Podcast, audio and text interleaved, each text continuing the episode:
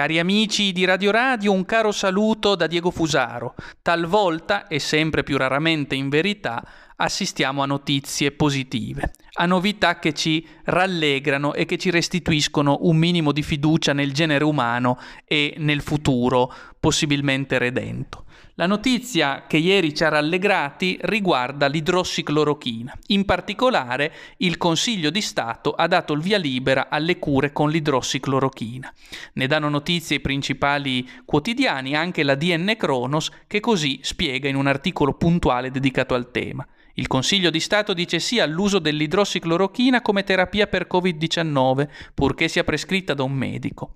Ecco, mi pare una notizia della massima importanza che va a confermare quanto già da tempo avevamo sostenuto eh, nei nostri interventi. Ricorderete senz'altro le battaglie che eh, si sono poi rivolte eh, contro l'ordine terapeuticamente organizzato e che si sono purtroppo molto spesso rivelate quelle che si chiamano con una figura concettuale le espressioni della vox clamantis in deserto, le battaglie, dicevo, del medico gallico Didier Raoul, il quale a Marsiglia già nella primavera del 2020 caldeggiava l'uso dell'idrossiclorochina nelle fasi iniziali in cui si manifestava il coronavirus e sosteneva il dottor Raoul che gli effetti dell'idrossiclorochina sui pazienti da lui trattati in tal guisa erano spettacolari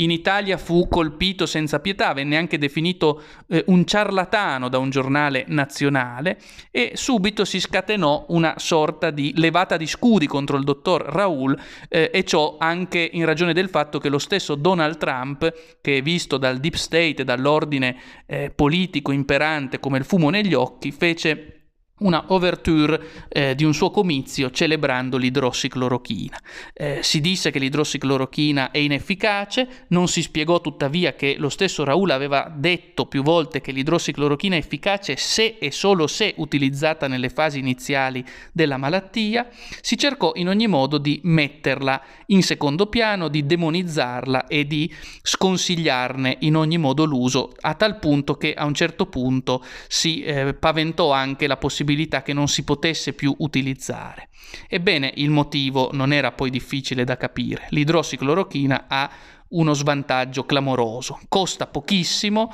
è una eh, cura già eh, utilizzata da tempo in altri campi, in sostanza non fa rima con business ed è per questo che è quanto di peggio possa esservi per i signori cinici del Big Pharma che mirano soltanto ovviamente a rimpinguare le loro tasche utilizzando financo la salute come fonte di profitto. Ecco perché vi è tanta ostilità, vi è stata tanta ostilità in passato forse contro l'idrossiclorochina. Ma la notizia giunta ieri è eh, un balsamo per il nostro cuore perché ci segnala che la verità alla fine, anche se sommersa, tende molto spesso, auspicabilmente sempre, a venire a galla. È una buona notizia questa perché ci rivela che medici onesti come Raoul in Francia, come Tarro in Italia, come De Donno sempre in Italia, che hanno avuto il limite inaccettabile per l'ordine terapeuticamente corretto di proporre cure non dispendiose che non andavano ad arricchire i signori del Big Pharma,